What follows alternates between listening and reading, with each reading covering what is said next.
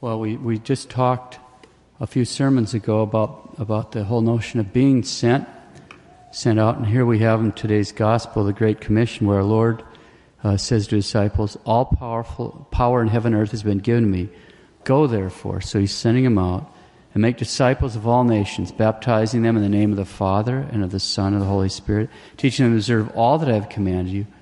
And behold, I am with you all days, even unto the consummation of the world. So you see this whole notion of being sent. Apostle is, uh, means one that's sent with a commission. And you see he sends them to all nations to teach them all that he's, all truths for all days, even to the end of the world. All nations, all truths, all time. That's universal. The universal church, and the Greek word for universal, of course, we've made it English is Catholic. So we see our Lord sending out the Catholic Church into the world. Given that it's Father's Day today, we'll take a look at fatherhood. Do that will lie principally on these two books. One's called Legacy, a father's handbook for raising godly children. It's by Steve Wood. The other one's called Father, the Family Protector. It's by James Stenson. Uh, Legacy by Steve Wood and Father, the Family Protector by James Stenson. I don't get a commission for this, uh, but I have to say they're really good books. For some time now, I've been asking the guys I prepare for marriage to read the book by Steve Wood, Legacy and uh, I'm going to start doing that with James Stenson's book as well. They're just uh, both chock full of practical advice rooted in good old common sense. But unfortunately, in our day and age, there's common sense is pretty darn uncommon.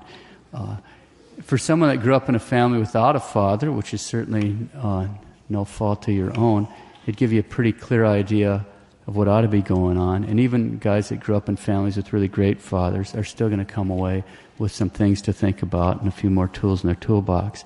And so, the, and the books come at it from different angles. Uh, Steve Wood's book is more explicitly Catholic and and uh, theological. And Stenson, although he's a Catholic, it's more it's more generally uh, generally written. But they're just both good books. Okay. So for the most part, uh, for most of the sermon, I'll just draw a few excerpts from these books. And so it's going to be kind of a postage stamp collection, a little this and a little of that and I'll edit and cut and paste like I always do. Role of the Father, Steve Wood. Earthly fatherhood is connected to divine fatherhood. God is the, fa- the Father, is the one who makes fatherhood so important in children's lives. In Ephesians 3, St. Paul said that earthly fatherhood derives its very name from God the Father. Every child that God sends into the world comes with an intense built in yearning for a union with God the Father. All of us, adults and children, are hardwired for this union with our Heavenly Father. We're all moved in the deepest part of ourselves to find Him. Some of us go on detours, like the excessive pursuit of money or pleasures or addictions, in an attempt to find this fulfillment, but we're all driven by it. In the divine plan, a dad is a vital link in the process of a child finding a sacred relationship with God. Every dad, for better or worse, is like a living icon of God the Father for his children. Especially in early childhood, a father's daily life in the family, or absence from the family, forms an image of God the Father and his children. It's truly an awesome responsibility for dads. You don't have to be a perfect father in order to be a good Christian dad. There's only one perfect Father, and He's in heaven. Your job is to make an earnest effort to project a decent image of God's fatherhood to your children with a constant realization that despite your greatest intentions, your efforts will fall short. But that's okay, because God's gracious plan includes using your imperfect fatherhood to reflect His image to your kids. The key to Christian fatherhood is gaining a vision of the faith running through the generations of your family. Dads, you must grasp the truth that creating a legacy of faith through the training and discipline of your children is a real man's job. In fact, it's your job. In fact, it's your most important responsibility on earth because whatever you do or fail to do as a father will have effects for generations and even for eternity. Practice your faith remain in the state of grace. Love your wife and stay married. Be a good provider and tithe. Spend lots of time with your children. That's how to be a good Christian man, husband, and dad in a single sentence, not too complicated. there's no escaping the reality that successful fatherhood is directly dependent upon simply being present and available for your kids. For children, love from their fathers is spelled T I M E. Yet spending adequate time with their children is a stumbling block for many dads. Thus, Steve Wood. I want to make some parenthetical remarks in this regard. According to analysis done by the Pew Research Center in 2011, fathers averaged, in these United States, averaged 7.3 hours per week with their children. In November of last year, Nickelodeon, now that's a so called children's television network, Nickelodeon presented advertisers with its latest research.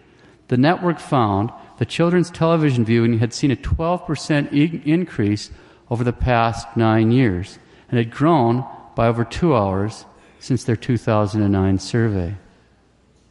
In addition to more time with a tablet or other device, in addition to that, on the average, children born after 2005 viewed a full 35 hours of television a week. Think about that. On the average, children born after 2005 viewed a full 35 hours of television a week, not counting the time they spent on tablets or other electronic devices. And yet, fathers average in these United States 7.3 hours a week with their children. In other words, the children are spending five times more time per week with a television on the average than with their dads. So, who's raising the kids? In a family that meets this profile, at whatever age the kid starts watching TV, it will only take three years in nine months of television viewing for that child to spend as much time with the television as he will ever spend with his dad when he lives at home, assuming he leaves when he's 18. Who's raising the children? Let's pause for a moment to reflect briefly on one important role the father plays, or at least is supposed to play, in the lives of his daughters and his sons. Here I want to give credit to the insights of Jonathan Doyle. Ladies first. As a result of original sin, excepting, of course, Our Lady, a girl is born with a sort of fundamental feminine insecurity. That feminine insecurity is expressed by those questions that run through a girl's heart Am I beautiful? Will I be chosen?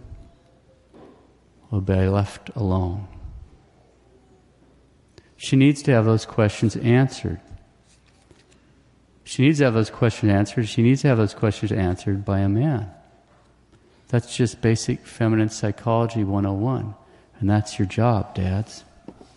From the earliest years, your daughters need that attention, that hug, that reassuring comment. Now just look at you. Aren't you pretty today? They need to be told they're beautiful. And they need to hear that from their dads and not just on their birthday. The girl needs those questions Am I beautiful? Will I be chosen? Will I be left alone? Answered by a man. And the man she needs to hear it from is first and foremost her father the antidote for the fundamental feminine insecurity is the loving attention they get from their dad. That's the antidote.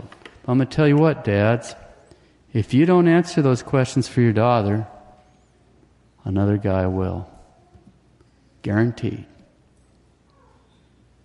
If you don't answer them for her, another guy will. It's getting answered all the time and not in the right way, and not in the right place, and not at the right time.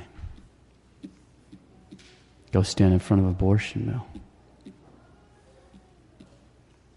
You better answer those questions in the hearts of your daughters. A very recent, beautiful essay by a woman whose father is dying says all this way better than I ever could. Uh, just listen to what she has to say. Quote As a young child, my father often told me that I was beautiful. Despite the twists and turns that have come about as I've grown older, in relationships, schooling, and jobs, I have always been protected to a certain extent by a sense of self worth. When I try to put my finger on all the things my Father has given me over the years, I realize that His wisdom and love have been woven into the fabric of who I am. Perhaps it is hard to pinpoint one specific thing, but I know from experience that His gentle reminder of my beauty has been one of the greatest gifts. His love is a quiet, steady voice against the clamor of a world constantly telling me that I should look or act differently. It helps me accept myself. Close quote. Dads, you better answer those questions in the hearts of your daughters. Okay, what about the boys? Well, that's a lot different. It's actually more complicated. It's one place where the guys are quite a bit more complicated than the girls, which is unusual. The fundamental male insecurity as a result of original sin is rooted in the reality that, unlike the case for girls, who will just naturally become a woman over the course of time, unlike the case for girls, manhood is something different. A boy doesn't just become a man. Man is some, manhood is something earned, man is something bestowed. It's bestowed by the other men. That's the fundamental reason why in traditional cultures or in healthy cultures there are manhood rites of some type. The boys are led in a transition from youth to manhood by their elders, by the men. The questions inside a boy's heart tend to revolve around what exactly it means to be a man. How does he know he's become a man? Guys have questions about strength and toughness and manhood. Now, that's a big topic, and there's just no way we can do justice to it in this sermon, but I'm just going to give some a few points. One thing's for sure, dads, when you're raising your sons, if you don't answer the questions about what it means to be and become a man for your sons, then our society will. Our society is going to answer those questions. And the answer the society gives here in Texas is no different than the answer they give up in Montana or Kansas for that matter, or even Australia. Same answer, just different accents, that's all. Generally speaking, the answer is there are two things a guy must do to become a man. Two things. If I pause for a moment, y'all probably can think of them. First, to be a real man, a guy has to do crazy, rowdy things. Get drunk or the equivalent thereof. It's number one. Second, he has to lose his virginity. Get rowdy and lose his virginity. Look at the mass media. Well, no, don't look at the mass media, but you know what I mean. That's the message of the society. Rowdiness and loss of virginity are the general culture's answer as to what it takes to be a real man, which just shows how far off the tracks we've gotten. Not only are both these mortally sinful, not only both these uh, behaviors offend God and wreak havoc on the society, not only this type of stupidity absolutely guarantee the destruction of every girl who lines up in the sights of one of these guys, just her life is gonna, is taken out with this same kind of behavior. The most ironic part of all this is rowdiness and the loss of virginity have absolutely nothing to do with manliness at all. They don't have anything to do with manliness. They're both unbelievably immature ways of behaving, not manly ways of behaving. Yet that's pretty much the standard answer this toxic society has to offer on what it means to become a man. Dads, you need to be talking to your boys about what it means to be a man. You need to be modeling for them manhood, true manhood. You need to be talking about character. You need to be talking about honor. You need to be talking about integrity. You need to talk about getting your duty done. Talking about those ideas with your sons. And when your sons get to an age, you don't necessarily have to climb some high mountain or run around and kill the wild pig with a spear or something like that, although I'm not against it. Um, but you need to come up with some sort of event or trip or some sort of transitional thing at the end of which there is a transition when he starts to have more responsibility and more freedom because he has more responsibility and you have higher expectations of him and he gets treated in a little different way because you're trying to segue him into adulthood It's pretty easy to raise boys that leave as boys. You're trying to raise men.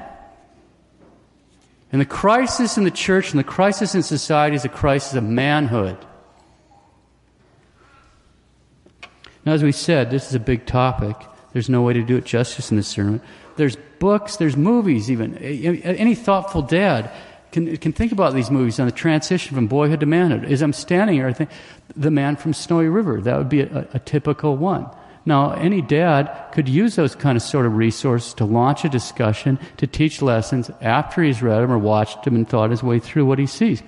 But the bottom line is, dads, when you're raising your sons, if you don't satisfactorily answer those questions about what it means to be a man and how you become a man, if you're not answering that for your sons, then the society will.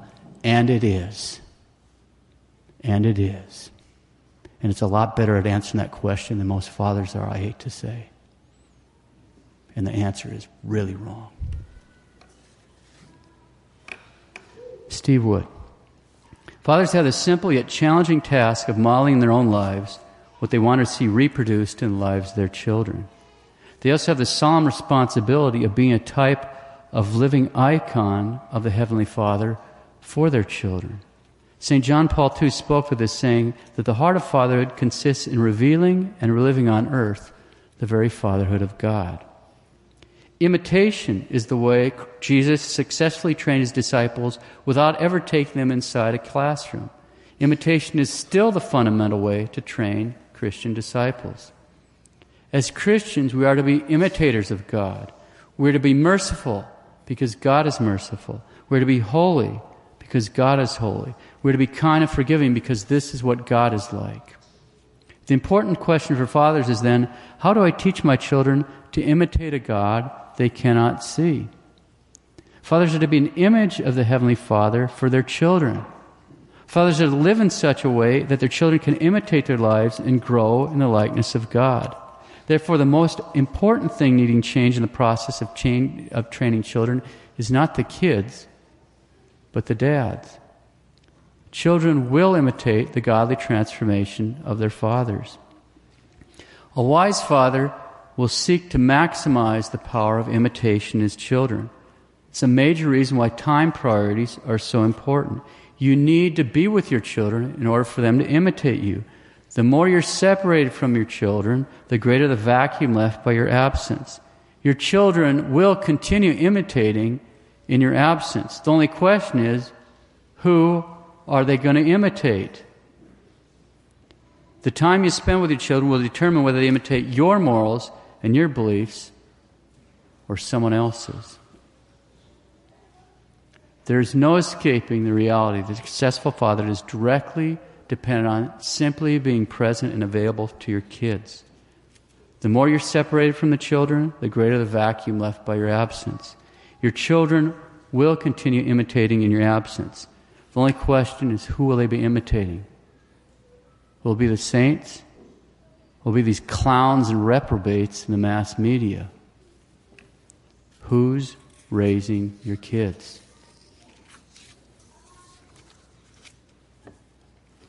Let's shift gears. James Stenson. Any normal man with a measure of common sense and a capacity for sacrifice can raise his children right. I've seen it done again and again. Successful fathers I've known seem to understand what a father is and does. They have an understanding of how a father's main role is to protect his wife and children from harm, not only now, but also later in life. That's what he's there for. After God, the man puts his wife first. In his priorities, her happiness and welfare are uppermost, and his children know this. They know it because he leads them by his own example to love, honor, and cooperate with their mother. If they ever fail to do this, they answer to him for it. That's more than half the secret of effective fatherhood. He has a spirit of lively cooperation with his wife. He sees her as his partner in a collective team enterprise. Together they work as much as possible to present a united front to the children. They draw on each other's strengths, and in different but complementary ways, they support each other. A great father works with his wife to maintain a long term vision, 20 years ahead, about the children's growth and character, no matter what they do later for a living. He knows that kids cannot start acquiring character overnight. That what children learn in childhood will powerfully sway how well or how badly they behave as teens and young adults. He has to teach them that responsible grown up life is not self centered play, but mostly service to others. Both spouses picture their children as grown up men and women, adults with virtue, conscience, generosity, competence, responsibility, self mastery. This distant but clear ideal forms, forms the basis for teaching, practice, and correction now. So the parents have a picture of the kind of adults they're expecting each one of these child, children to be. They're assessing their children. And based on that picture, they're looking where are they weak in the virtues? we need to work on this. We need to work. That's what it is. So you have a long term view. So you're, you're moving in a direction, trying to direct that child in, in the ways of virtue. In other words, a smart father realizes he must work real change in the lives of his children. Kids do not come into the world with strong character. So if a man or woman neglect this task and, and affect no change, the kids grow older without ever growing up.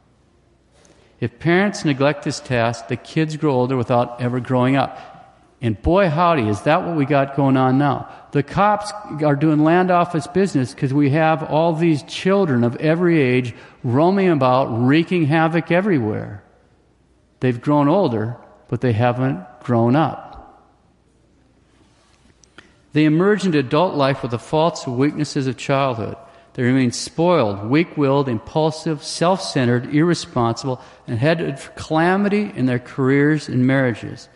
Just look around at our society. Father sees all his sacrificial efforts, the rigorous work of fatherhood, as an investment, not merely a vexing hassle. He is investing most of all in the stability and happiness of his children's future life, and especially their eternity, not only their careers. He senses that parents who fail with their kids seem to fall into two extremes. They're either irresponsibly permissive or tyrannically dominating. In other words, they're either wimps or they're control freaks. Both extremes are basically self centered and do serious, lasting damage to the children. Kids with such parents tend to either grow up as immature narcissists or as rebels and sneaks. A loving, self sacrificing father does not fall into extremes. He will not neglect his fatherly duty to lead, nor will he impose more control than his children need. He respects his children's freedom without being permissive, and he works to strengthen his kids but not to dominate them. He puts his children's welfare ahead of his comfort and his ego. He corrects his children's faults, but not them personally. He combines correction and punishment with affectionate forgiveness, understanding, and encouragement. He's neither weak nor harsh, but rather affectionately assertive. He loves his children too much to let them grow up with their childhood faults still intact. When he must correct anyone in the family, he does this personally and privately whenever possible. He is never afraid of being temporarily unpopular with his children. Their long term unhappiness is more important to him than their present sulking and bruised feelings from his correction.